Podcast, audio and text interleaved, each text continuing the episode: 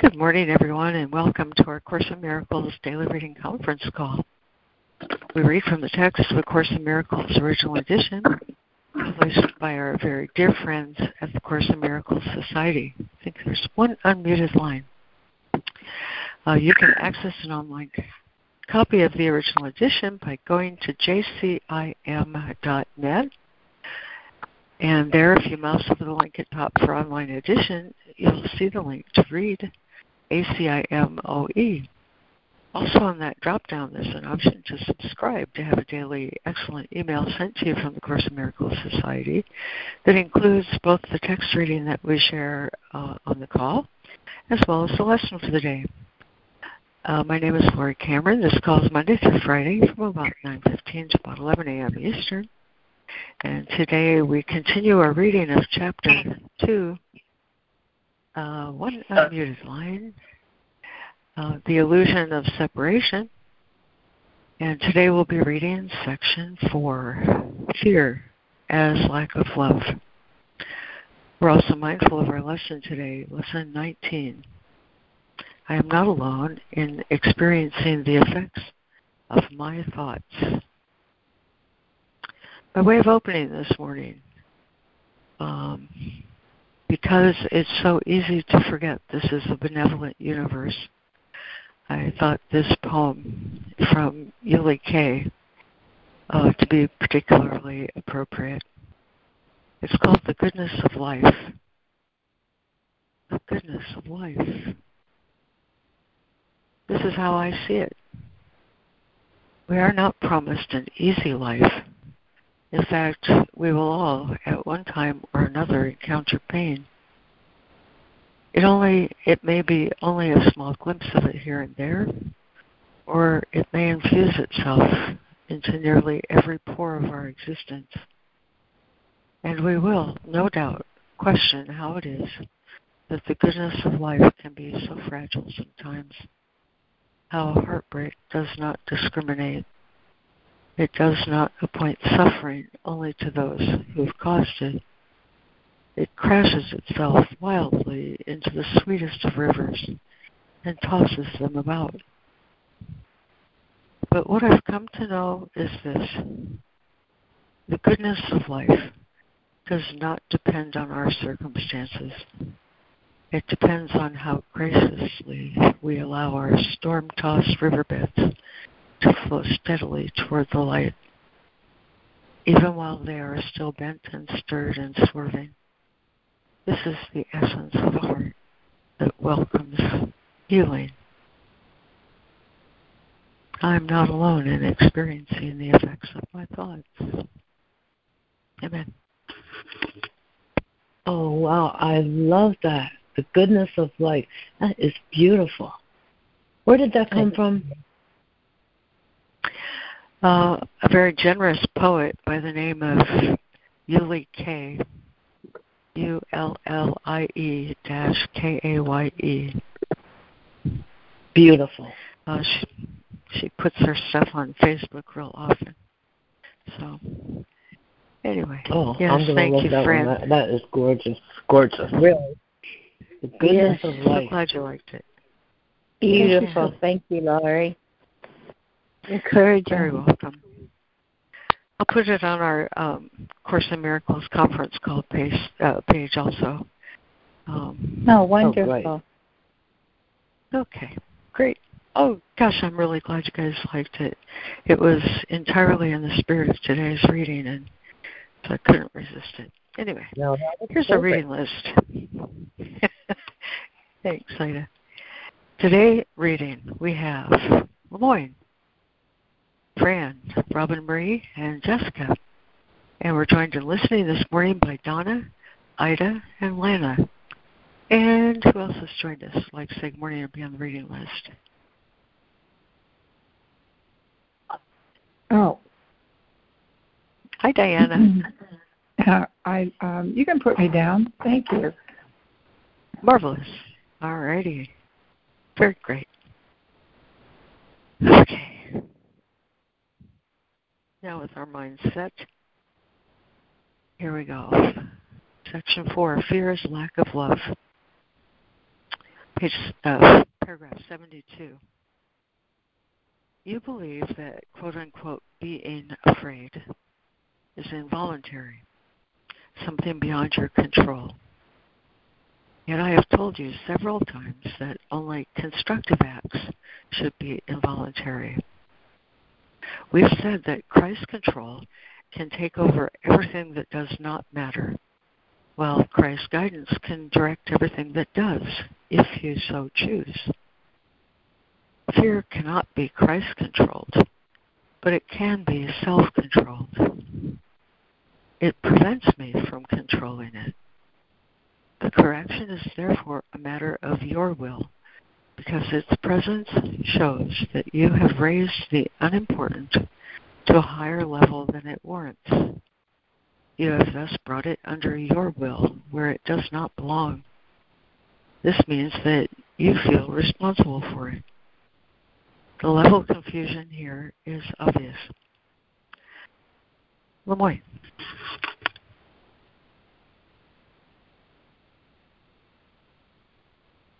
Okay. Chapter 2 The Illusion of Separation. Section 4 Fear as Lack of Love. You believe,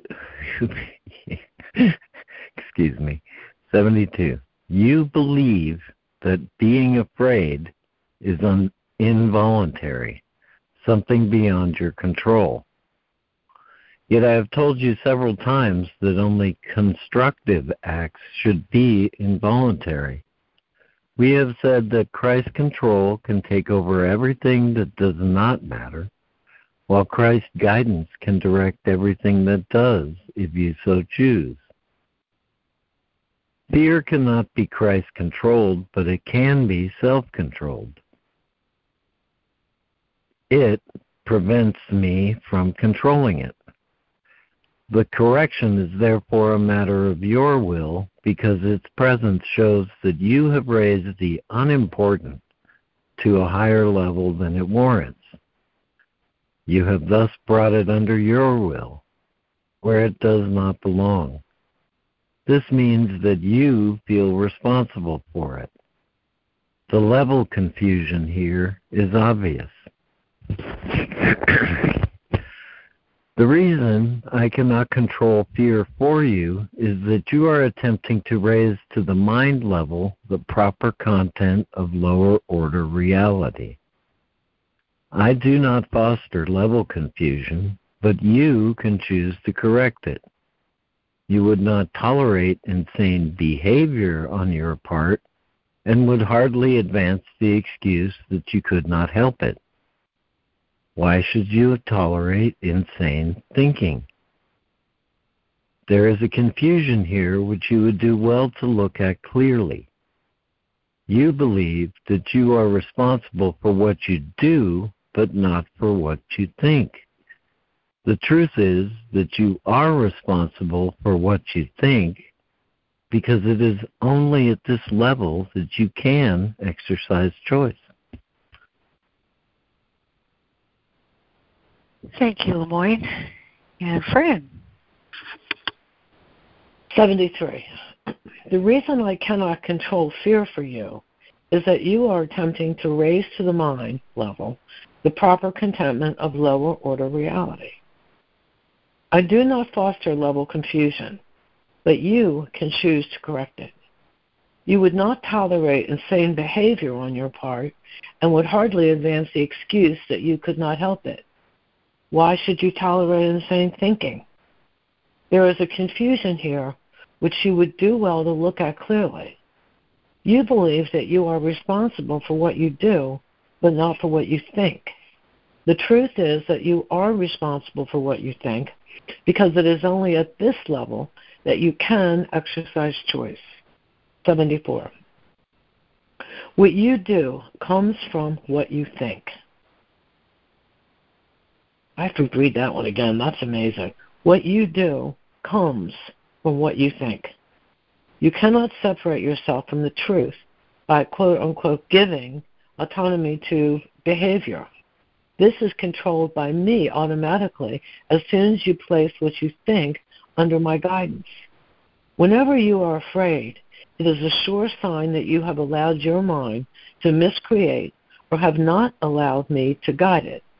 It is pointless to believe that controlling the outcome of misthought can result in healing.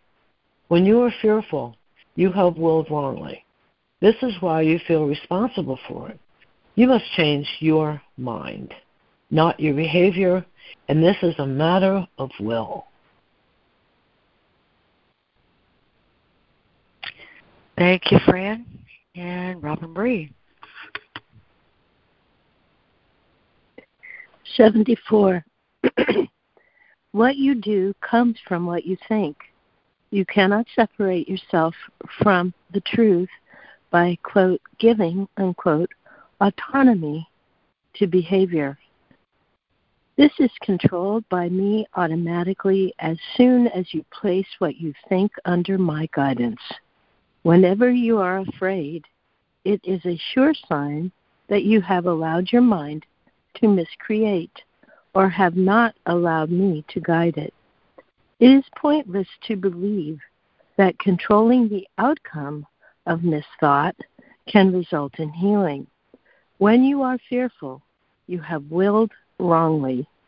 This is why you feel responsible for it. You must change your mind, not your behavior. And this is a matter of will.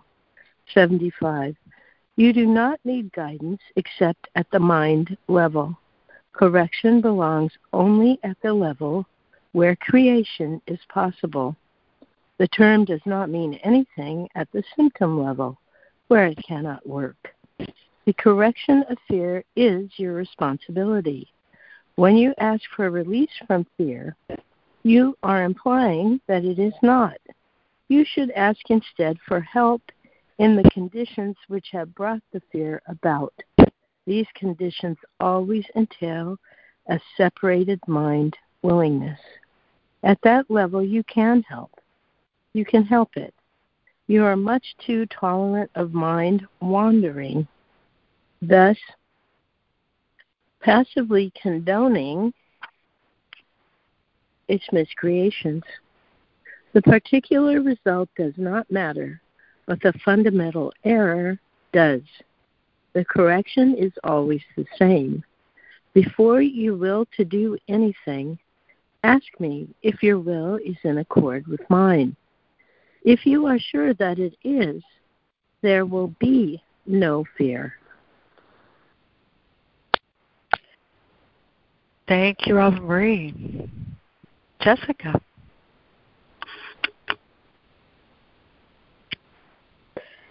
Wow. Okay. I just I it's I remember this paragraph from so well from looking up how do I deal with fear? Um, 75. You do not need guidance except at the mind level. Correction belongs only at the level where creation is possible. The term does not mean anything at the symptom level where it cannot work. The correction of fear is your responsibility. When you ask for release from fear, you are implying that it is not. You should ask instead for help in the conditions which have brought the fear about. These conditions always entail a separated mind willingness. At that level, you can help it. You are much too tolerant of mind wandering, thus passively condoning its miscreations. The particular result does not matter, but the fundamental error does.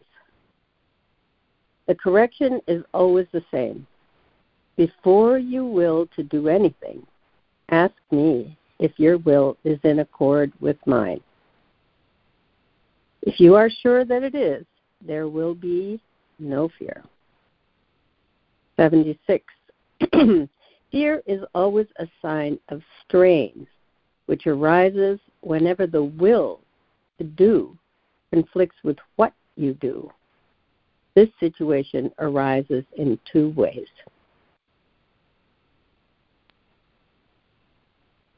Thank you, uh, Jessica. I was going to say. Anyway, put your name together with Diana. so, Diana, would you like to read uh, 76, 77, and 78, please? Sure, 76. Fear is always a sign of strain, which arises whenever the will to do conflicts with what you do. This situation arises in two ways. 76. First, you can will to do conflicting things either simultaneously or successfully. This produces conflicted behavior, which is intolerable to yourself because the part of the will that wants to do something else is outraged. 78. Second, you can behave as you think you should but without entirely willing to do so. This produces consistent behavior but entails great strain within the self.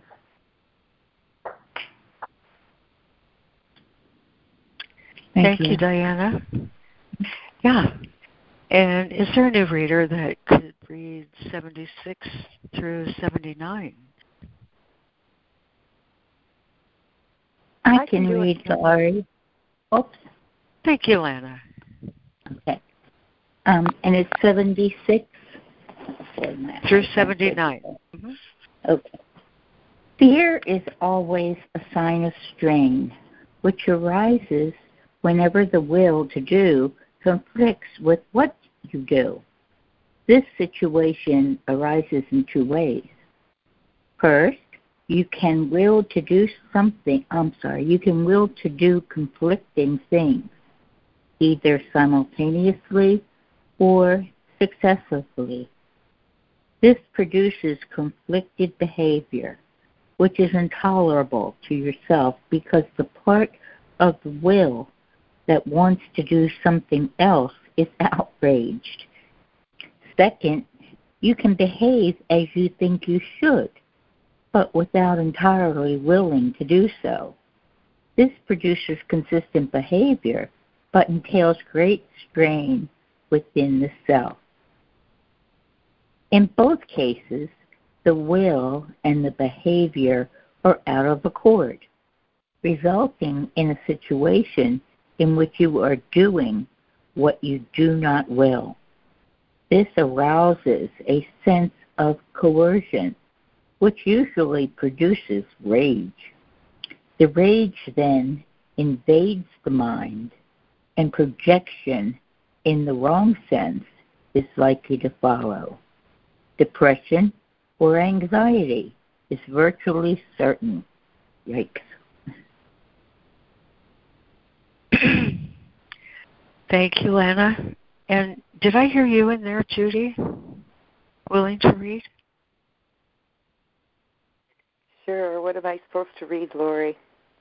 Well, you know what? I don't want to take 77 and 78 apart. So, how about um, will to do conflicts with what you do? 78, 79, 77, 78, 79, and 80. Keep it all Seven, together. 77 through 80, then. Please. Oh, mm-hmm. Yep. Boy, doesn't this go with the lesson today? First, you can will to do conflicting things, either simultaneously or successively. This produces conflicted behavior, which is intolerable to yourself because the part of the will that wants to do something else is outraged. Second, you can behave as you think you should, but without entirely willing to do so. This produces consistent behavior but entails great strain within the self. In both cases, the will and the behavior are out of accord, resulting in a situation which you are doing what you do not will. This arouses a sense of coercion, which usually produces rage. The rage then invades the mind, and projection in the wrong sense is likely to con- likely to follow. Depression or anxiety is virtually certain. 80. Remember that whenever there is fear, it is because you have not made up your mind. Your will is split, and your behavior inevitably becomes erratic. Correcting at the behavioral level can shift the error from the first to the second type of strain described above, but will not obliterate the fear. It is possible to reach a state in which you bring your will under my guidance without much conscious effort. But this implies habit patterns which you have not developed dependent, dependably as yet. God cannot ask more than you will. The strength to do comes from your own undivided will to do it. There is no strain in doing God's will as soon as you recognize that it is also your own. Amen. Thank you, Judy.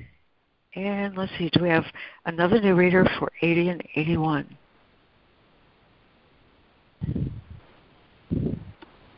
Paragraph 80 and 81 in Chapter 2.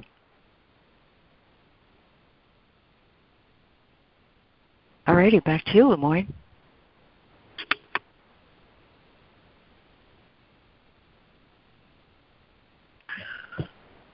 Right? Remember that whenever there is fear, it is because you have not made up your mind. Your will is split and your behavior inevitably becomes erratic. Correcting at the behavioral level can shift the error from the first to the second type of strain described above, but will not obliterate the fear. It is possible to reach a state in which you bring your will under my guidance without much conscious effort, but this implies habit patterns which you have not developed dependably as yet. God cannot ask more than you will. The strength to do comes from your own undivided will to do. There is no strain in doing God's will as soon as you recognize that it is also your own. The lesson here is quite simple, but particularly apt to be overlooked. I will therefore repeat it, urging you to listen. Only your mind can produce fear. It does so whenever it is conflicted in what it wills, thus producing inevitable strain because willing and doing become discordant. This cannot be corrected by better doing, but it can be corrected by higher willing.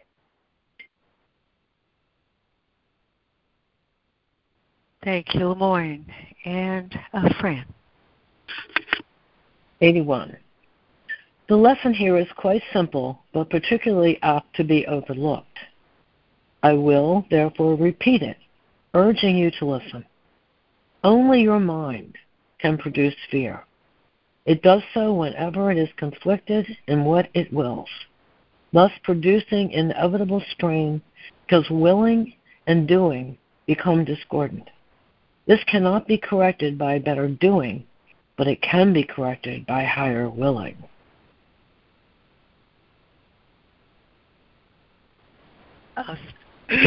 Thank you, Fran, and thank you everyone who read. And I don't think I'm too far out on a limb to suggest that we might like to read it again, paragraph by paragraph. Perfect. yes? Okay. I'll have to pass, Laurie. I'm, uh, I'm away from my book. Okay. All right. We'll read to you. See how many is there anyone who hasn't read that would like to as we go through this one more time?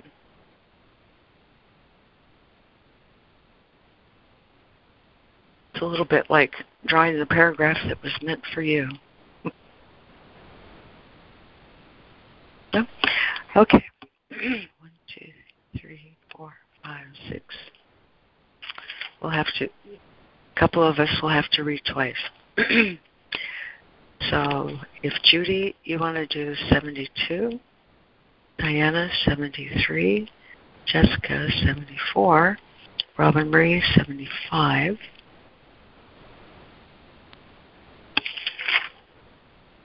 Fran, here we go, 76 through to 78. No, 76 through 79. They're short. Lemoyne 80. And I'll do 81. There we go. That's, that's just perfect. So, um, Judy, if you'd like to start us off. Section 4. I would love to. Chapter 2. Thank you. I'm sorry, am I on mute? No, we hear you. I was just, I was just thanking you. Here we go. Uh, the illusion of separation and um, fear as lack of love. 72. You believe that, quote, being afraid, unquote, is voluntary, something beyond your control. Yet I have told you several times that only constructive acts should be involuntary. We have said it's very important. Yet I have told you several times that only constructive acts should be involuntary. We have said that Christ control can take over everything that does not matter, while Christ's guidance can direct everything that does, if you so choose. Fear cannot be Christ controlled but it can be self controlled. It prevents me from controlling it. The correction is therefore a matter of your will because its presence shows that you have raised the unimportant to a higher level than it warrants. You have brought it under your will where it does not belong. This means that you feel responsible for it. The level of confusion here is obvious. Thank you.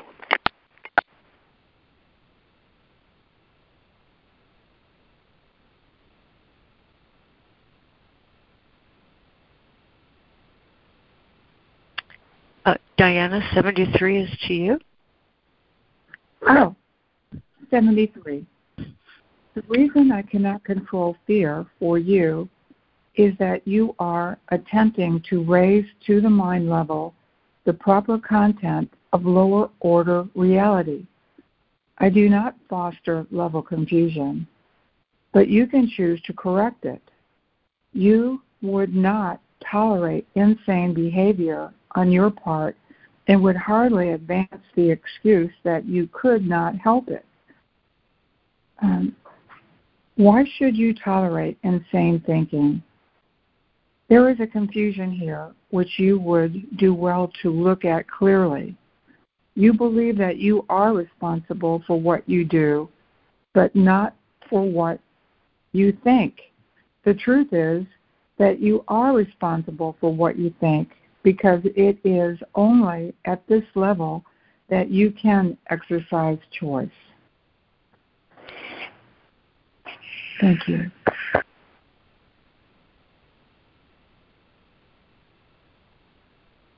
Is it my turn? Yes, it is, Jessica.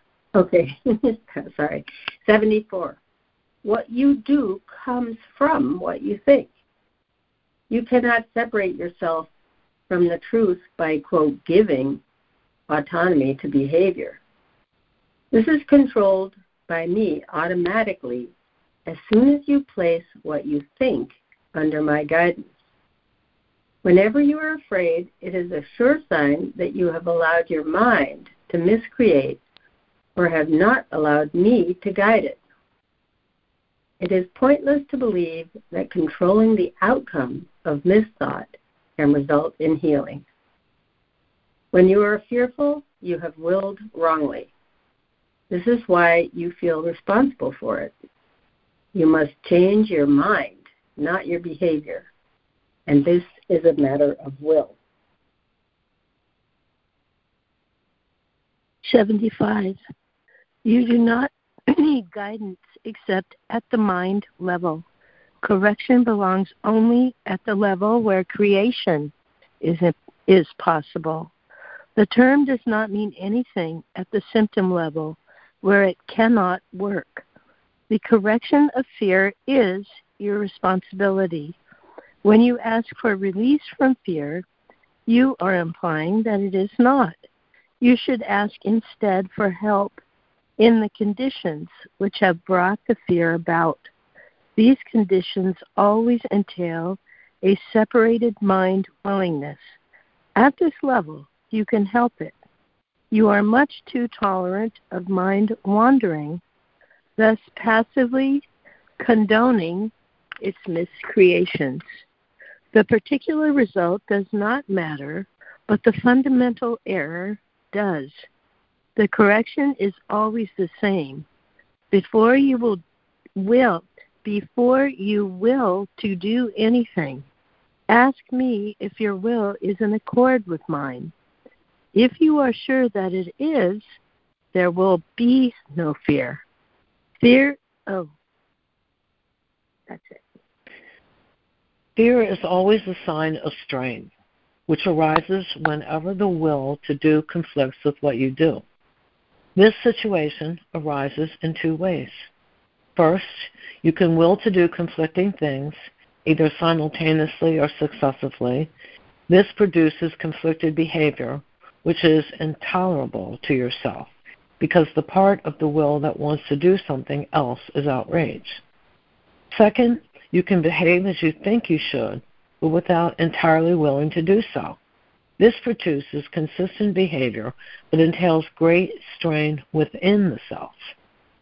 In both cases, the will and the behavior are out of accord, resulting in a situation in which you are doing what you do not will.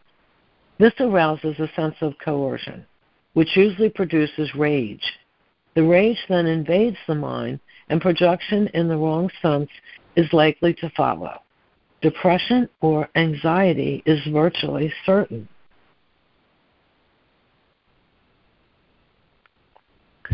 Remember that whenever there is fear, it is because you have not made up your mind. Your will is split, and your behavior inevitably becomes erratic. Correcting at the behavioral level can shift the error from the first to the second type of strain described above, but will not obliterate the fear. It is possible to reach a state in which you bring your will under my guidance without much conscious effort, but this implies habit patterns which you have not developed dependably as yet. God cannot ask more than you will. The strength to do comes from your own undivided will to do. There is no strain in doing God's will as soon as you recognize that it is also your own. The lesson here is quite simple, but particularly apt to be overlooked. I will therefore repeat it, urging you to listen. Only your mind can produce fear. It does so whenever it is conflicted in what it wills, thus producing inevitable strain, because willing and doing become discordant. This cannot be corrected by better doing, but it can be corrected by higher willing. Amen. Thank you, everyone who read this today. Um, it's all about my thinking, isn't it? And you know, um, as I uh, there's just a couple minutes for the top of the hour four, so I'll keep this really short. Um, as I was meditating on this this morning, I was of course reviewing in my mind all the times uh, that I can recall my behavior and my will were out of accord and uh, fear was experienced but that wasn't particularly helpful. Um, and so I just asked, and you know what happened as we read this together this morning? I thought of a perfect illustration we can all probably relate to. The very, very simple Bible story or story It's in three of the four Gospels of um, Jesus walking on the water. So here's the story. The disciples were all in the boat, and they looked up and they saw, uh, they thought they saw a ghost. And pretty soon, what appeared to them was Jesus asking on the, uh, walking on the water. And he asked Peter to walk out to him, so Peter got out of the boat and walked on the water too. When Peter began looking at the waves instead of Jesus, he began to sink. And in this very simple story, Jesus saved him. Fear, um, fear is something that invades my mind, seemingly, when I feel as though my decisions are under my own control and I've assumed autonomy for myself. I'm willing on my own. I look at the waves, and when I look at the waves, of course, fear invades my mind. Ask me if you're behaving, if your will to do is in accord with mine. And if it is, there'll be no fear. Um, I thought it was a very simple story that's relatable. So, anyway, um, I was glad that occurred to me, and I hope you find it helpful. And now it's top of hour, so um, I can relate. Thanks. all these thoughts. yeah, me too. That was that was great. Thank you. Thanks for sharing. Well, great. Yes, thank you, Laura. Yeah. Oh, you're very welcome. So anyway, yeah. here we are, top of anyway. hour, and Fran will turn it over to you. okay, thank you. Hi, everybody. We are in the first part of the workbook, and the lesson for today is lesson 19. I am not alone in experiencing the effects of my thoughts. Perfect lesson for what we just read. Perfect. So I'll read some of the lesson, and then we'll go to do our practice. Lesson 19 I am not alone in experiencing the effects of my thoughts. The idea for today is obviously the reason why your seeing does not affect you alone. You will notice that at times the ideas related to thinking precede those related to perceiving, while at other times the order is reversed. The reason is that the order does not actually matter. Thinking and its results are simultaneous, for cause and effect are never separate. Today we are again emphasizing the fact that minds are joined. This is rarely a wholly welcome idea at first, since it seems to carry with it an enormous sense of responsibility and may even be regarded as a, quote, invasion of privacy, unquote. Yet it is a fact that there are no private thoughts. Despite your initial resistance to this idea, you will yet understand that it must be true if salvation is possible at all. And salvation must be possible because it is the will of God. The minute or so of mind searching which today's exercises require are to be undertaken with eyes closed. The uh, idea is to be repeated first and then the mind should be carefully searched for the thoughts it contains at that time. As you consider each one, name it in terms of the central person or theme it contains, and holding it in your mind as you do so, say, I am not alone in experiencing the effects of this thought about blank. The requirement of as much indiscriminateness as possible in selecting subjects for the practice period should be quite familiar to you by now and will no longer be repeated each day, although it will occasionally be included as a reminder. Do not forget, however, that random selection of subjects for all practice periods remains essential throughout. Lack of order in this connection will ultimately make the recognition of lack of order in miracles meaningful to you. Apart from the quote, as needed, unquote, application of today's idea, at least three practice periods are required shortening the length of time involved if necessary. Do not attempt more than four. Lesson 19. I am not alone in experiencing the effects of my thoughts. Five minutes.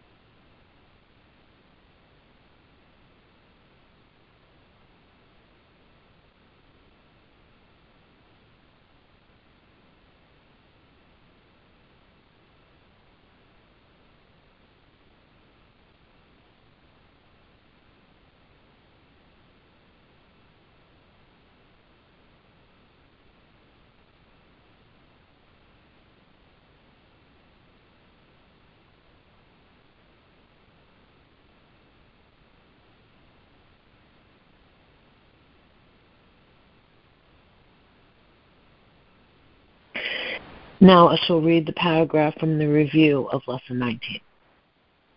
I am not alone in experiencing the effects of my thoughts. I am alone in nothing. Everything I think or say or do touches all the universe. A son of God cannot think or speak or act in vain. He cannot be alone in anything. It is therefore in my power to change every mind along with mine, for mine is the power of God. Lesson 19 I am not alone in experiencing the effects of my thoughts. Amen.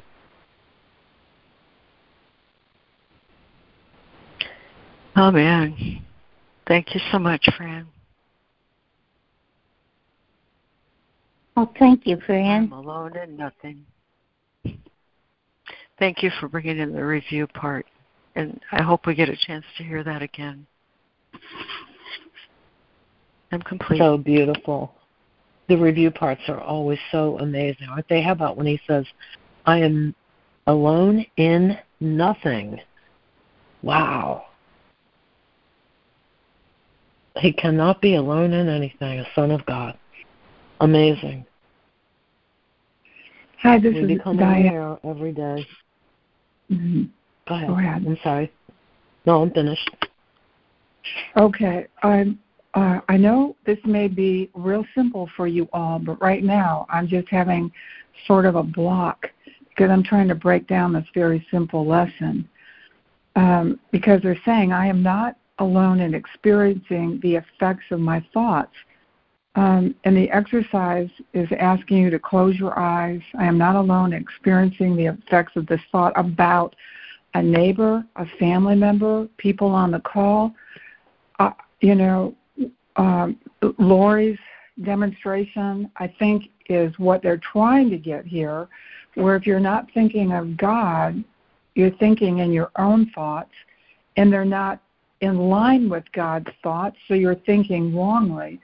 I guess the confusion confusing part of this, and I think I already know, is every thought I may have, my neighbor next door doesn't know I'm thinking about her when I see her leaving in her car, you know, and coming back.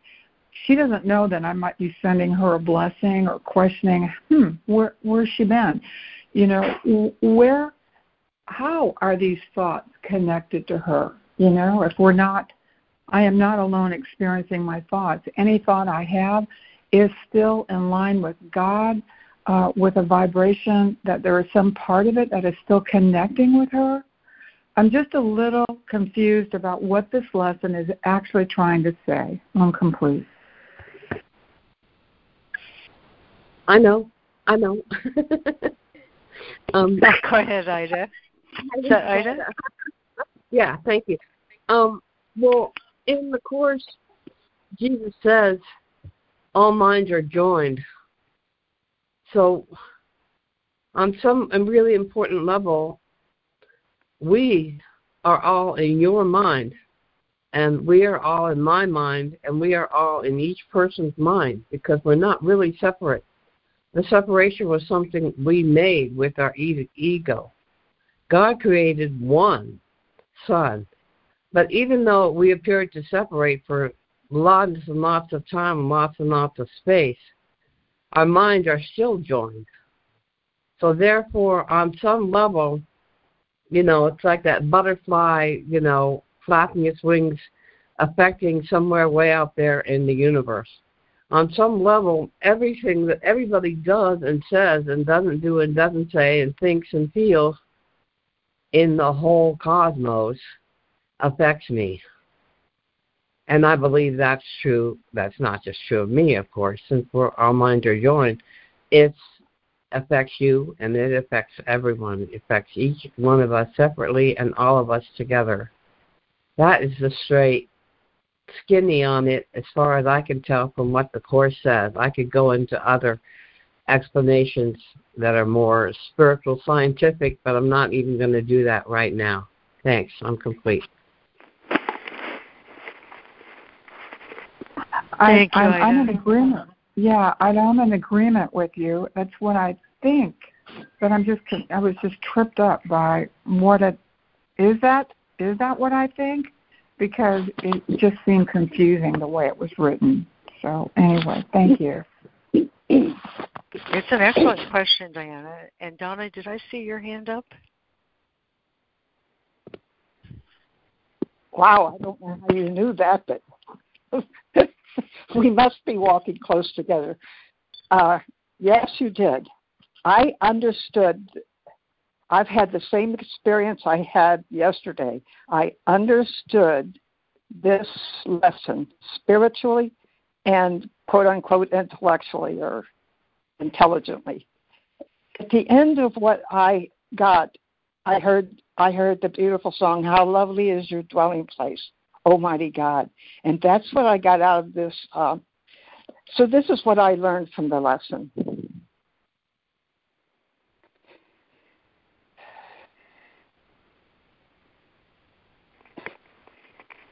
Every thought.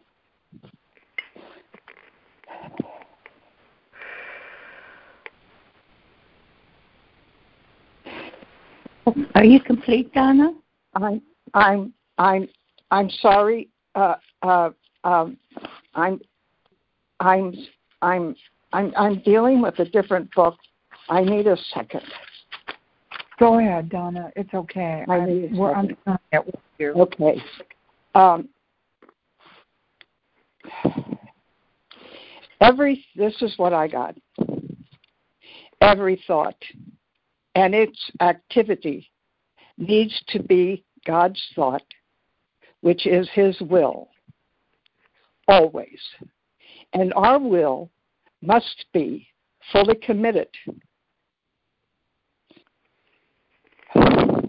Thus, in one accord with the understanding, this is my one true purpose. And Holy Spirit and Jesus will bring it to fruition. Therefore, my true will is done. So, no, we can have no independent thought about anything. God's thought, which is His will, and my will, must be one, fully committed. And we must understand that's our purpose. So that's what I, I got a very high thought from this. And uh, I thank the Holy Spirit and Laurie for seeing my hand up. Amen.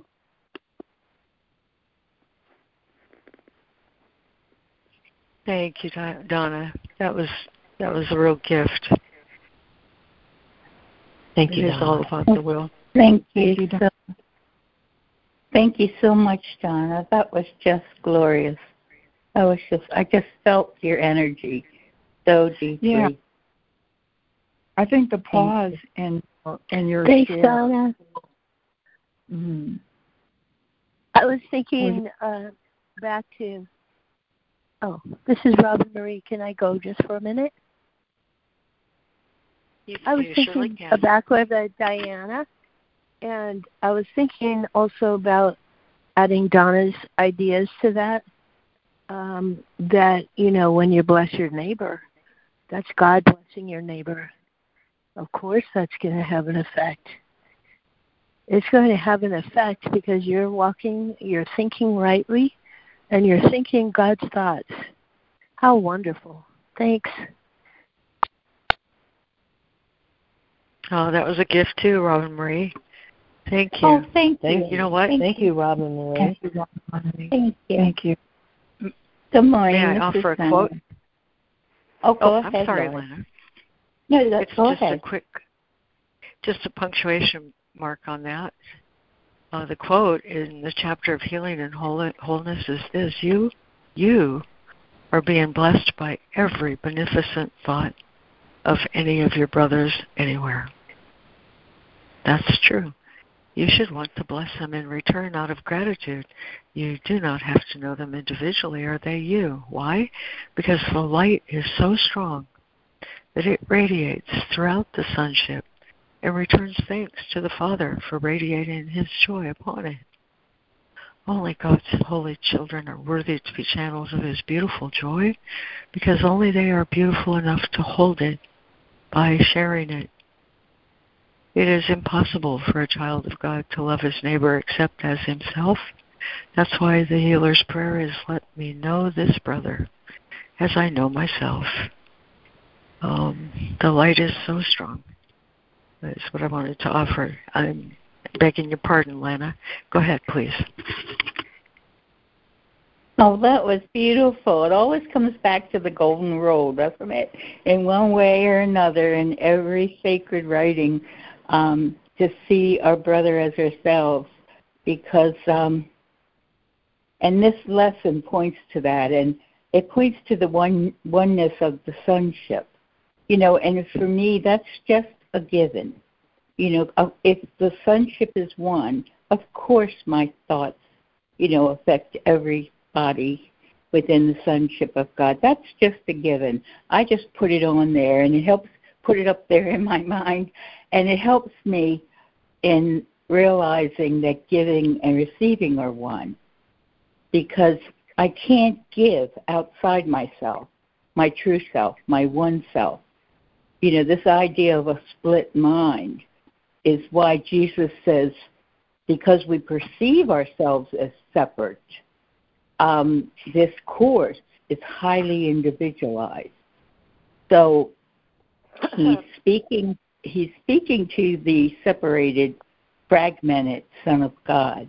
And another part in the course um, asked the question, you know, how does awakening occur? Or how many sons of God does it take for the awakening to occur? And the answer he gives is one because in truth the sonship is one. So until the entire sonship awakens, and we participate in that awakening by demonstrating, and as the reading today, um, which is a wonderful reading on mind healing and uh, mind training, is to always you know look at your thoughts. So he asked me to look at my thoughts Am I in harmony with them? Because that will touch my heart whenever I'm in harmony.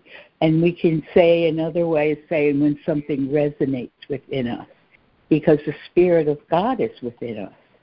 So whenever I'm out of harmony with myself, for whatever reason, for whatever situation, for whatever event, you know, for any reason, I'm out of harmony with my true self and I have willed wrongly to have caused that.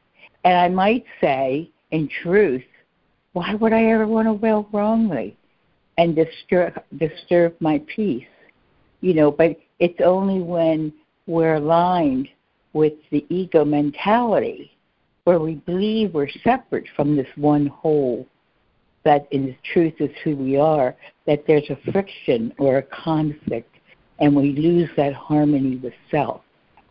So once Jesus told me, gave me the guidance of do what brings you peace, it was a generalized instruction to never get out of harmony with myself, to do what brings me peace in any situation, to look within and return my mind to its source. And and the other thing, uh, which I think is really important, I believe it was in the lesson, where he says that cause and effect are one. And in another part of the course, he says projection makes perception. So sometimes um, we'll see the projection and believe that something outside of us is disturbing our peace, but they happen simultaneous, but can show up in our awareness as either the cause, the fear within that we feel, or its projection outside of ourselves. But it's all all we're seeing are the effects of our thinking, of my thinking, you know. I'm thinking wrongly, so I'm projecting that thinking or that fear outside of me in an attempt to get rid of it. And so the he's he's telling me that it's always the source and in the reading today it's always the thinking that causes um, our perception of what's in front of us, our awareness. And I have to, and I have to really make a distinction between the truth of who I am and my awareness of it. because whatever I'm aware of, I will believe is real, and I'm only aware of something in conflict when I, when I, as he calls them, idle thoughts. When my awareness has traveled into time, you know, future worries, past regrets, or something in front of us in the present that's frightening us. But when I when I just take that pause and return to the sacred center of my being, and Jesus says in the Ur text, the only prayer I need ever say is, Lord, heal me. And what that is doing is healing the mind that believes it's other other than perfect and pure. And once that's healed, then the outward picture becomes healed as well because there's no gap or separation in cause and effect. So, anyway, I'm sorry I rambled on. I'm complete. Thank you. Oh, I wow. didn't perceive that as rambling at all. Thank you, Thank you Anna. Beautiful. Thank you, Lana. You're rambling.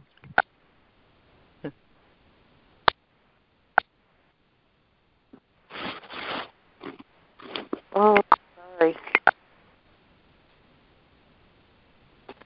This is Donna again. I just want to say I thank Diane for asking questions. I don't have, seem to have the ability to ask a question, but I always learn a lot from individuals who ask questions. It, that seems to be how I get it. And the lovely thing about her question was she reminded me how I am to constantly, with what thought I am to see people on the call and my neighbors. So thank you for that, mm. Diane. It helps me keep my thought where my father's thought is. Amen. Pass.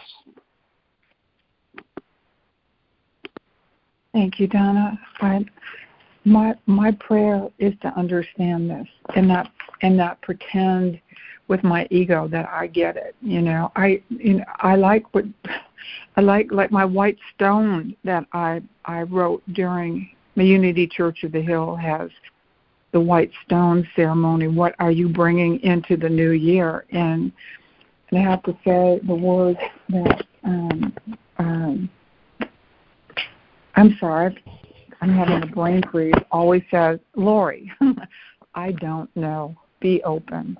And so anyway, thank you. Oh, thank you, Diana. That was great. Beautiful. Thank you, Diana. Thank you, Diana. And thank you, Donna, too. I agree. I love the questions. It causes, when someone asks a question, it directs me inward. It makes me look within. And that's always a good thing. Thank you. Always. Judy, did, did I see your hand up in there?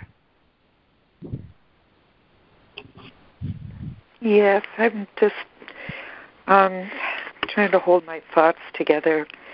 Things are going all over the place for me. I'm looking at the text and and having invested some time in in in this um, level confusion because you know there's always so much discussion about it on the call, and in in my own heart trying to um, settle into some peace about it amidst all the discussion of it and around it. Um, but first and foremost, the lesson um, I think really, really just illuminates the power of the one mind and the power of the one mind being making salvation of the entirety of the one Son of God inevitable because it's God's will and that we can't fail if we call on the Holy Spirit for help in aiding us through this doubt, through these doubts and confusions, to clarity and light and love and peace. And um, that um, you know that that thinking to, thinking equals perceiving and perceiving equals thinking and what I want to see I will see because as I think I am I will see what I want in the world. If I think I'm love, then I'm going to see love or the call for love in the world. and trying to keep things very simple for myself is the only way I can um, operate because the text reading, which really is powerful to me today, and and and the um, let me go back to the text. You know, this very first paragraph that where he speaks about Christ's control over everything that does not matter. Okay. What does it matter? What does not matter? Because I used to get that, you know, those words, recognize what doesn't matter on my billboard in, in my contemplations in the morning. And everything in the world does not matter. Uh, recognize the insignificance of my body and who I think I am in the world and the importance of it. Um, and Christ's guidance can direct everything that does matter if you so choose. So, when looking at this this morning and um, trying to let these two ideas, Christ control and Christ's guidance, settle everything out for me in this God's will is my will business, okay? If I'm aligning with God's will, I'm aligning with the fact that I need Christ's guidance. So I'm going to ask, what is your will in this throughout the day? That makes simple sense to Jude. Now, um, this correction, um, the level correction, um, I think it's interesting, and I think I finally got it. Um, that fear happens at the physical mind level, at the the world, the body mind level, which doesn't matter because that's part of the dream, that's part of the illusion. And what the ego try to, tries to do is control my physical Jude's reality, people, places, and things around her in order to make Jude more comfortable. So I have raised the unimportant to a higher level than it warrants. If I have brought it under and brought it under my will where it does not belong. And that's what makes me feel responsible for it. This level of confusion here is obvious. Okay. it should be obvious. the um wanting to control the reality of the world which is impossible absolutely impossible and it leads to a level of frustration anxiety and fear so this is where the fear comes out and um, I just love the the where the Christ guidance can direct everything.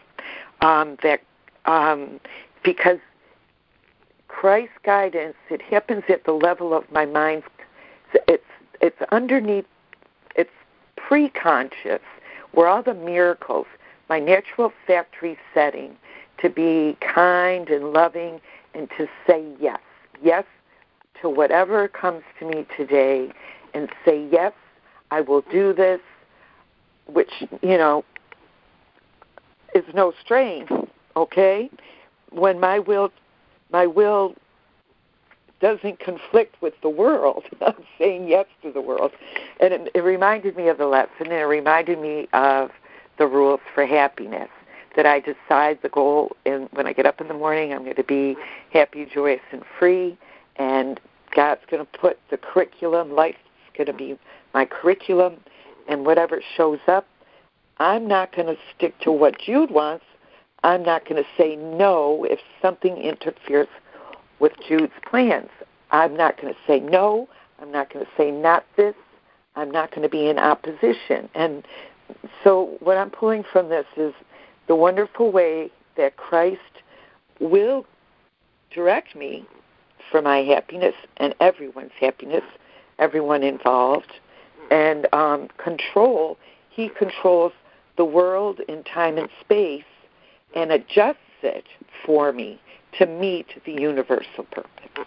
And this, you know, I gave you guys the example of um, Jude praying to go on that boat trip with her friends and being a half an hour behind schedule, and how he I said, if it's your will that I go on this boat trip, you'll enable me to get there, even though I know I'm a half an hour behind and that boat should be leaving without me. He shortened the distance and the time, and um, I got there and was on that boat. And, and it was physically, physically, by the laws of time and space, impossible. but there were people there to testify to that. And you know, I don't know how how he does it. That's what makes it a miracle. But he's Christ is in control of the miracles of of putting us where we need to be with whomever we need to be, where we need to be, and in order for revelation to happen, for whoever needs revelation. And this is just beautiful the way this comes together today. But um, that I'm not alone in in what I experience because how I think determines how I feel. And if I'm thinking love, then I'm going to be feeling love and I am going to experience love. And I'm going to want to see it, and I will see it because I want to. And to think is to perceive, perceive is to think. And that's all, folks. complete. Thank you, Judy. That oh, was a lot of fun. Thank you. Thank you, Judy. Thank you, Judy.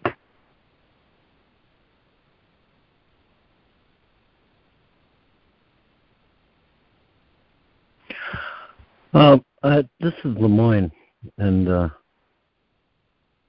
um, I want to try and for a um, try and do the thing of weaving the text into the this thing of where in the lesson it says we're emphasizing the fact that minds are joined. And yeah, I'm not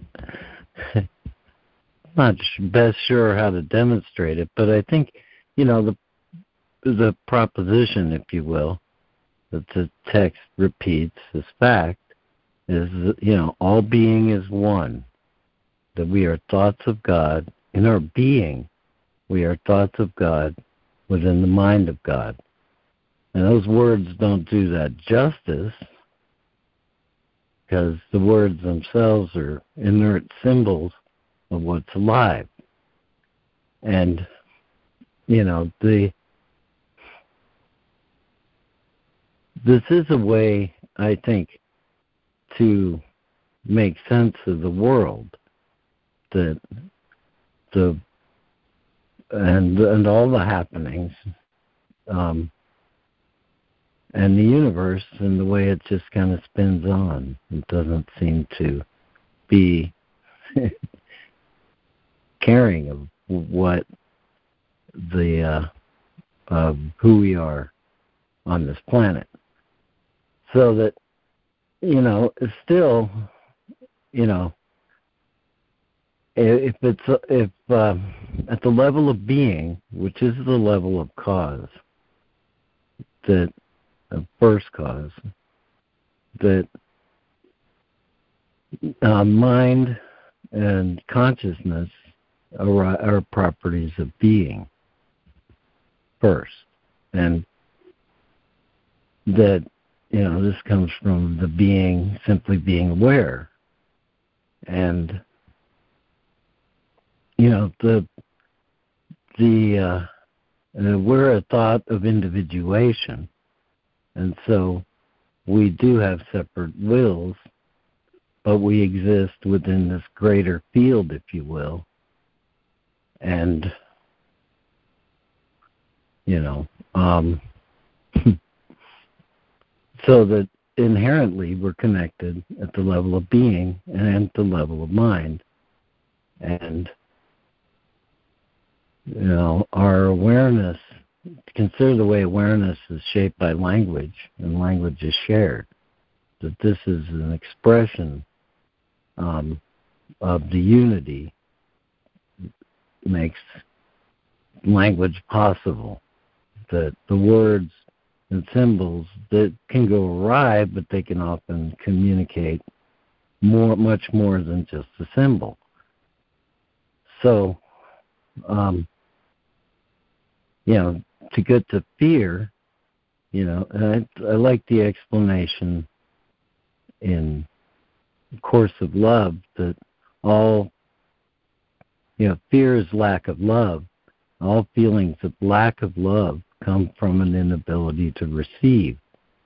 I got a new take on that which is actually pretty simple and laid out, right? If the instruction is listen, learn, and do, you know, with the learn, listening and the learning are two um, alignment with the one will that is uh, our creator, then you know a thought of fear or a feeling of fear, it comes from an inability to receive. So I mean, it could be as simple as just retur- using that as a reminder to return to the peace of God, the love of God, the joy of God, and just go, okay, I'll just receive. But any kind of block is, or any thought that it's not possible or that I don't know what it is, is a thought of separation from the one source that is our, all of our source. So, the the instruction here is I think is to take two steps back, not just one into learning, but another step back into listening. Take steps back from situations that produce fear, not to run away, to get a try and get a broader view. And uh, I think the instruction I was given was, which applies to me, you know, that is to recognize the strain is already there in the loss of knowledge or um, loss of the clear picture of what um, love would do. And so, because that strain is already there, you know, either, and I've had, just for simplicity, I have two choices about what to do the strain is likely to be there in either. And um, you can perhaps look ahead to what would be the fruit of this action to understand that the passing through the strain would be an act of faith to produce a response that is in alignment with you know truth, peace, love, joy, the fruits of the Spirit. So, yeah, I don't know. I, I hope that helps.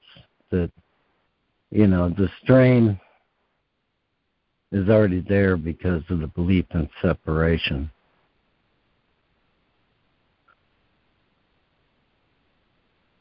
Uh, Rupert Sheldrake has a wonderful example of how minds are joined with his telephone telepathy thing, where four people join as a group and they know each other. And then once a day they get a call from the computer, um, and either they're the computer calls them and says you're about to receive a call, or no, you're going to call somebody else, and it's this person, and we're going to connect that call now. And once that person says, okay, I can do this right now, and then it puts in the call to the other person who then picks one of the three people you know guesses if you will or tries to intuit who's calling them and it's normally randomly it'd be one out of three but the results are almost twice that somewhere between half and two thirds of the time people get it right and uh, this is because you know we're not alone in experiencing the effects of our thoughts. anyway, I'm complete. I'll stop there.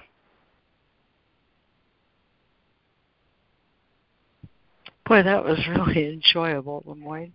Thank you so much. Yeah, yes, thank, thank you, Lemoyne. That was wonderful. Thank you. Thank you, Lemoyne.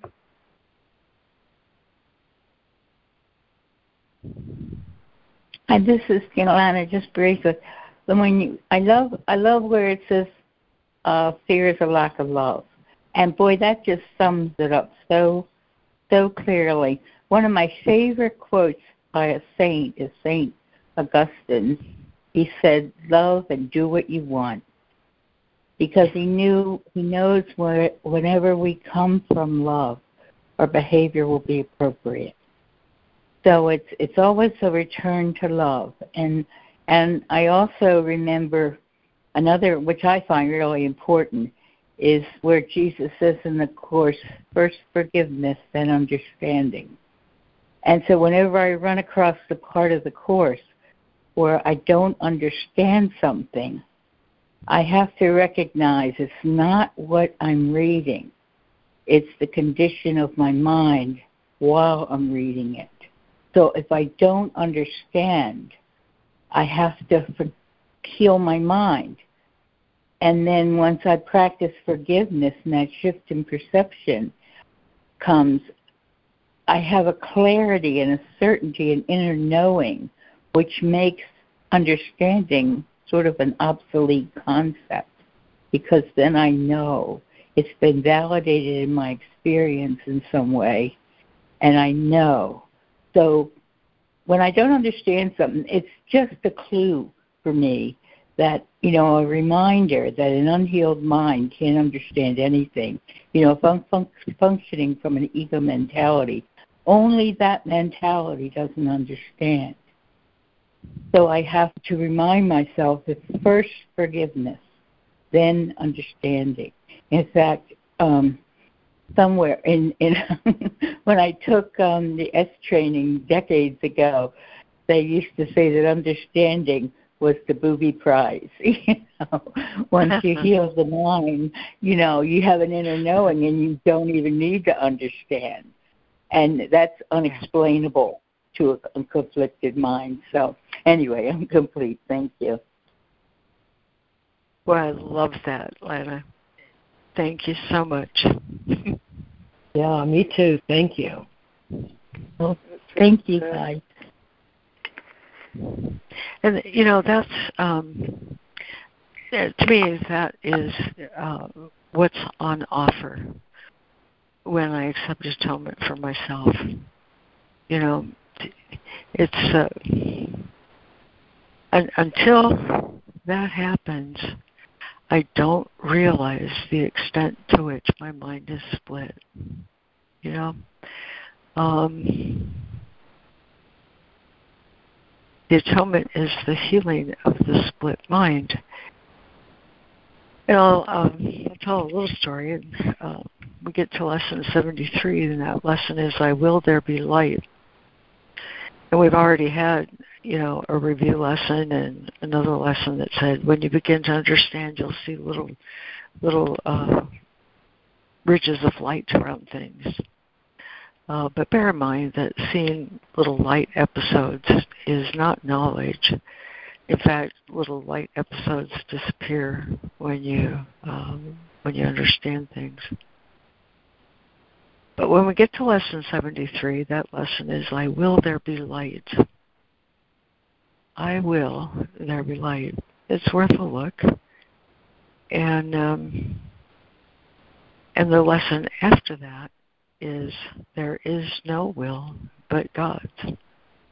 And the lesson after that is the light has come. Those three lessons um, together comprise the healing of the mind to me, or the acceptance of the atonement.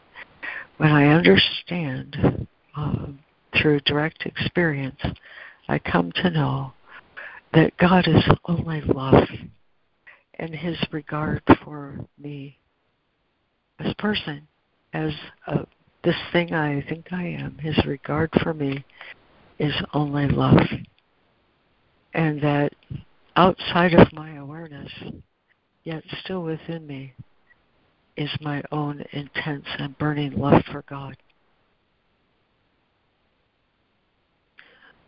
When we get to chapter 4, I think at 5 is healing and wholeness, Jesus says, Let's pray to the Father to keep you ever mindful of His great love for you and yours for Him again uh, the acceptance of the atonement. And that love awareness is so all encompassing. In the holy instant, it restores the awareness instantly of um, the truth of that relationship of the Son to the Father and the Father to the Son. Because of the atonement of my mind, my acceptance that I have not changed myself from the Christ I was created to be. Because of that awareness, um, everything, everything takes on a new light, seen through the eyes of love or through vision. And every lesson in this workbook is designed uh, so perfectly to return me to that awareness. We call it waking up. Waking up to the fact that um, I had a lot of mistaken thoughts. And those mistaken thoughts uh, caused me to think that my mind is in my body and everything else is outside of me.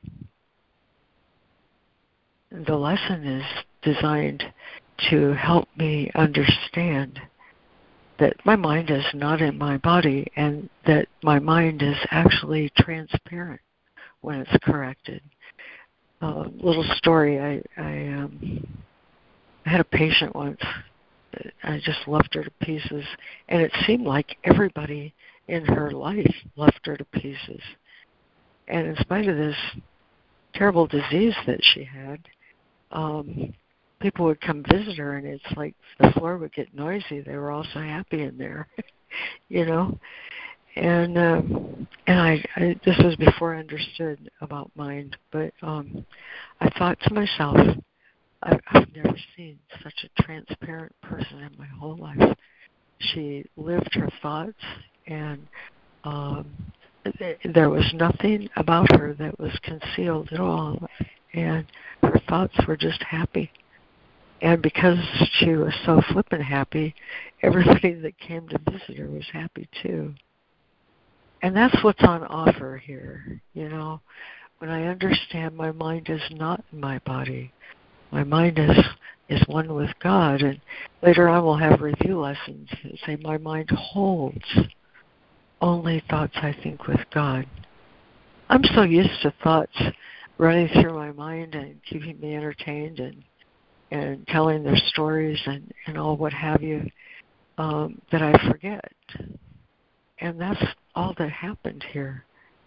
Um, because of forgetting the truth of us, forgetting the truth of me, forgetting the truth of this relationship that I have with the Father.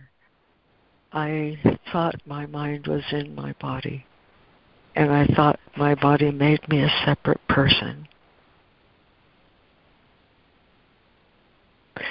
Later on later on um, as regards Christ's control and Christ's guidance. He, he talks about himself as elder brother, and he said an elder brother can be entrusted uh, with a younger brother because he cares about the younger brother. But he doesn't confuse himself with who this younger brother really is. And then he goes on to say, I can be entrusted with your body and your ego because I can teach you their unimportance.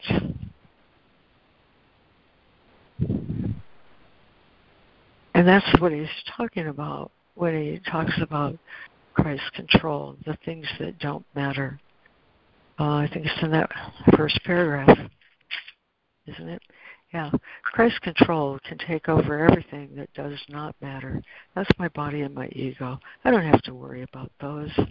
Those are lower order concerns. But I do need to be concerned about my mind and the thoughts I entertain. And the fact that my mind, in truth, in truth, my mind holds, retains, is eternally fixed on the thoughts I think with God. That's the truth. There are many thoughts that can come and go. And and you know, we have all heard that Rumi poem that this being human is a guest house. Thoughts of jealousy and anger and this and that and this and that can come. Uh, but I, the truth of me, do not need to entertain them. They can pass through. You know, I don't need to um, make elaborate stories out of them and establish the meaning that they have. That's that's my mistaken job. I don't need to do that. Christ's control can take over everything that does not matter, while Christ's guidance can direct everything that does if you so choose. If you so choose. And that right there is my power of choice. He elaborates in paragraph 71. Let me, no, not 71. I can't read my own writing. 74. What you do comes from what you think. You cannot separate yourself from truth by giving autonomy to behavior. This is where I'm talking about that transparency of thought. This is controlled by me automatically as soon as you place what you think under my guidance.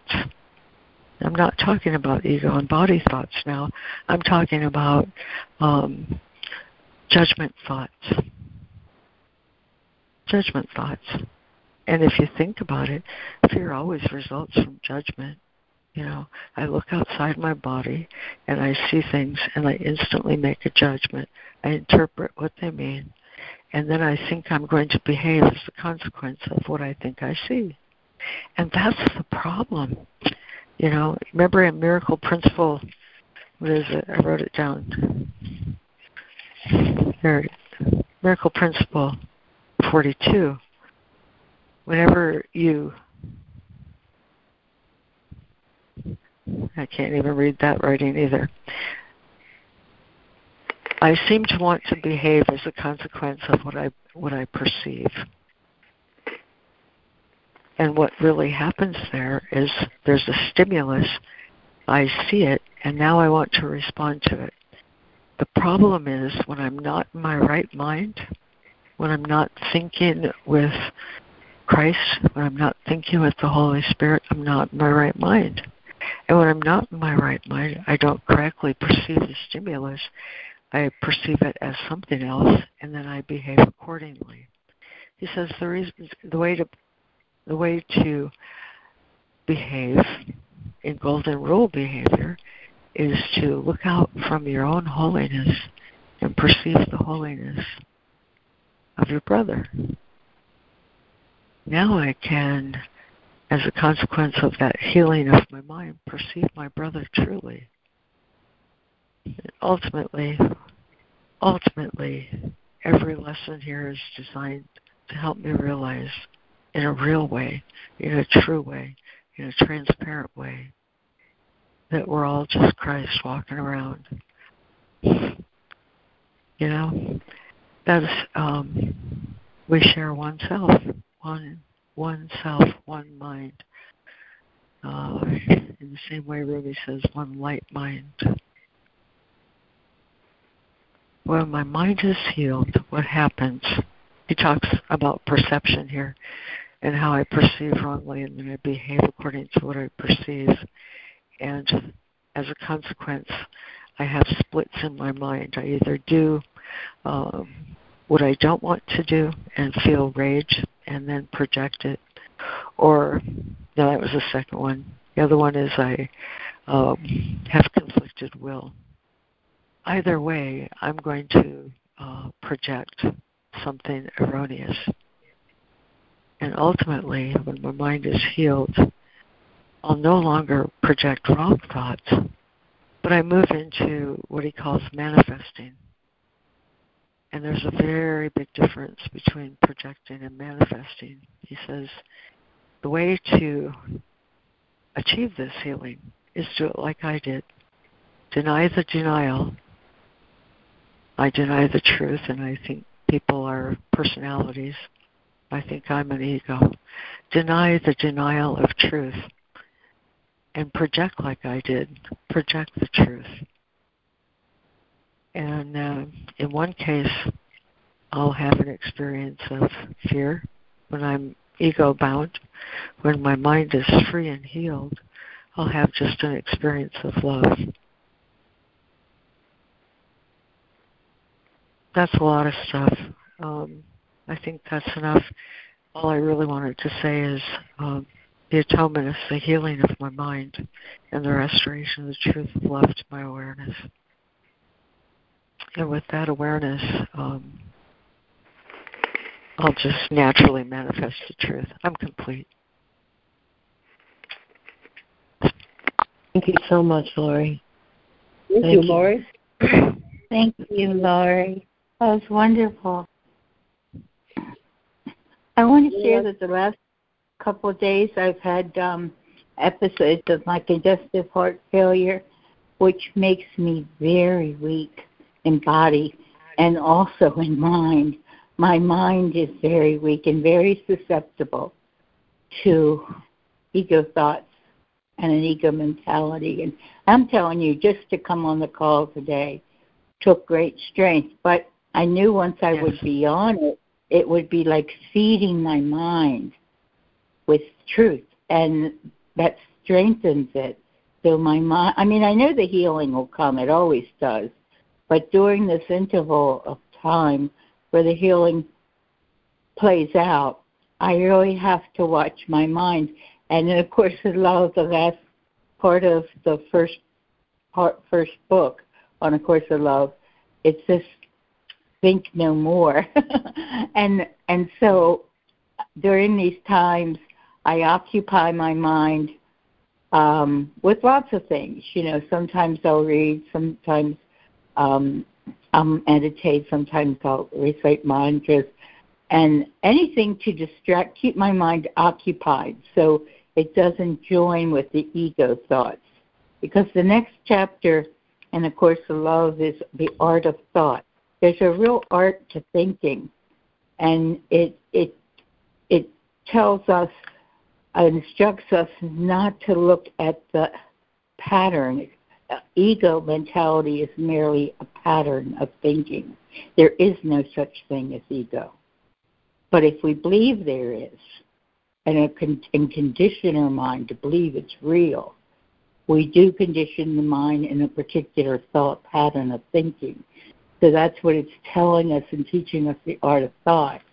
It's there's a way of being in the present moment and only thinking the thoughts of God are coming from a place of love that heals. So as I my body heals, I've been occupying my mind by watching binge watching this Netflix TV series. What's it called? Madam Secretary. and it's captivating enough that it shuts down my thinking mind. So once I give and ask for healing, I've given it to God. And if I engage that thinking again, it's like I'm taking it back. And it's like saying, never mind, I just want to suffer. so I try to shut down my thinking mind by thinking no more. And I do that, and whatever works. It doesn't have to be holy or sacred as long as it shuts down my thinking mind. so I'm preoccupied with something else. Anyway, I'm complete.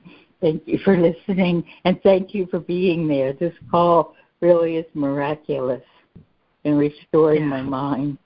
Thank you. And what a delight to hear you chuckle. Um, Golly Roger, uh, thank you, Lana, for your beautiful example. Oh, thank you. Oh, thank you, Lana. Yeah. Thank you so much. Bring that was beautiful. Yeah, Lana. You have a you have an insight for sure. Thank you, Lana. Oh, thank you. Thank you. You don't you don't know how you all contribute to my well being and my healing. So thank you. I'm glad you're feeling better. And then uh, I, a short oh. paragraph I'll read um, which is because morning when the new staff came in for the morning and the old staff was still here, they had a fight again. That was disturbing to me, and I just found something in Facebook from uh, a few of you might know the um, newsletter called Pathways of Light, which has to do with the course that I'm going to read now. Hang on a second. We'll get it up here. Well, here it is. Uh, well, I'm just going to read the first sentence always has no direction. Time seems to go one direction, but when you reach its end, it will roll up like a long carpet spread along the path behind you and will disappear. As long as you believe the Son of God is guilty, you will walk along the carpet believing that it leads to death, and the journey will seem long and cruel and senseless, for so it is. God, guilt can never be true. We release ourselves from the past when we forgive illusions of loss and harm. Without these illusions, guilt has no basis, and we awaken in the eternal oneness of God's love. Thank you for hearing me. I'm complete. Ida, that was a real gift. Thank you for bringing that. Yes, Ida, that was you, lovely. You're welcome. Yeah, it sounds like it really blesses you too. I'm glad for that. Yes, it does because I was uh, I was upset, but um, I'm feeling better now too. So. Oh, wonderful. Uh, any final shares here this morning before we end the recording? Um, this is Donna. Uh, Lord, Lord, would you, first of all, I'd like to say, aren't we blessed to have a place to come and rest no matter how we feel or what we're going through in quote unquote our dream state? So um, thank you, Lana, for drawing that to my own attention. Laurie, the first, the one thing that really, two things. I got something, and you confirmed it with lesson 73, 74, and 75. And then um, you also confirmed it again by what the difference between projection and manifestation is. Thank you for that. And then you spoke this Christ, Christ controlled takes over everything that doesn't matter. End quote. So, what I understand from that, and matter therefore, doesn't literally matter, except for God's purpose to wake us. The body only seems to be matter.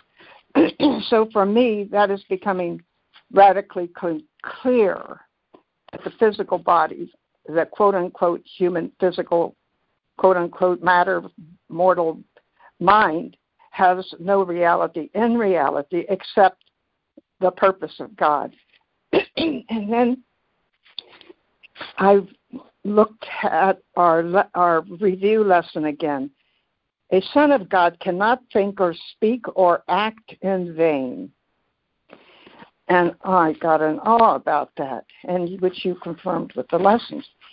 if it is not God's thought, idea, or inspiration, then As a son of God, I am daydreaming. The world I think I see and the activity in it is the joint belief, a mistaken belief by God's Son that He made and inhabits a physical world of His making, which He believes is real and separates Him from God. God's answer to that is Genesis 2:21. And God put Adam into a deep sleep. Thank you for today. I am complete. Thank you, Donna. He, he refers to that in the Course in Miracles, and he says, and never does it say that he woke up. oh, yeah. Thank God that's so. yeah. and Thank he you, talks Donna. about that in relation to the celestial speed up, I think. Um, anyway, Judy. Yes. Is there a time or you would would you like to close, Laura? You, no, you go right ahead.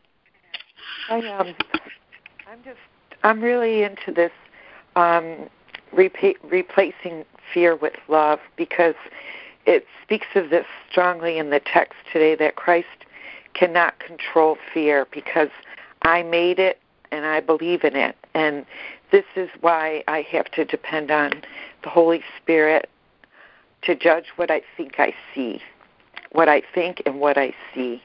Um, that fear arises from the from from what I think that I think I'm a body in the world, and everything I think I see see myself as my as I perceive as myself being the body, I perceive as being threatened and possibly destroyed. My body can be threatened or destroyed or needs protection in and of the world when I'm not in or of the world.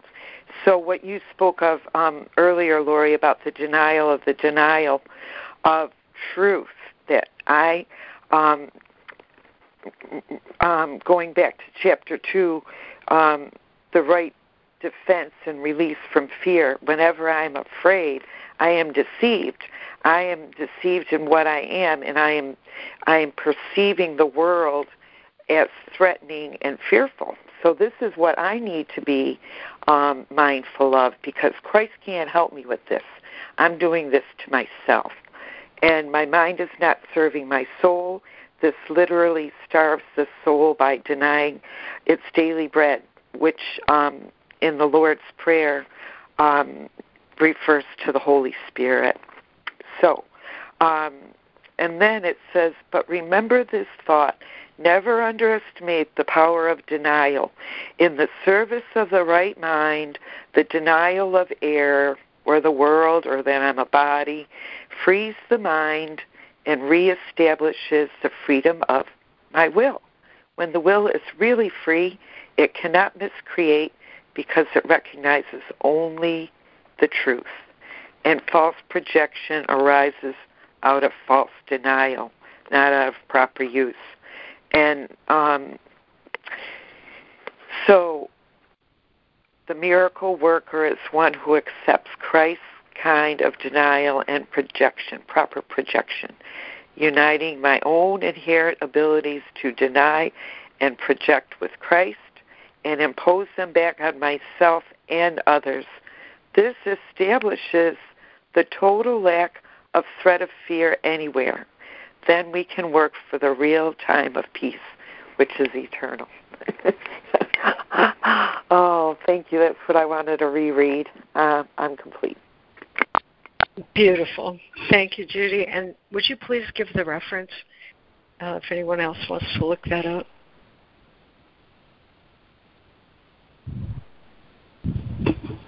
Am I on mute? Chapter 2, um, Section 3, the proper use of denial, and it's about, it's paragraph 6 is where I started reading. Perfect. Thank you. Perfect. Thank you, Judy. That was just great. Um, you know, I I cast about this morning um, for the right place, and it just keeps coming back. So this must be the right place to end the recording. Lauren. Um, yes. Uh, oh, could I just repeat a little bit of eighty-one? Yes, please. Please. Yeah, the lesson the lesson here is quite simple, but particularly apt to be overlooked. Only the mind can produce fear. The level confusion is to project it on the body and see the you know the linkage of the cause and the effect appearing immediately in the body is some kind of response and think the body is doing it or demanding it but it is the mind that is already confused that makes that misinterpretation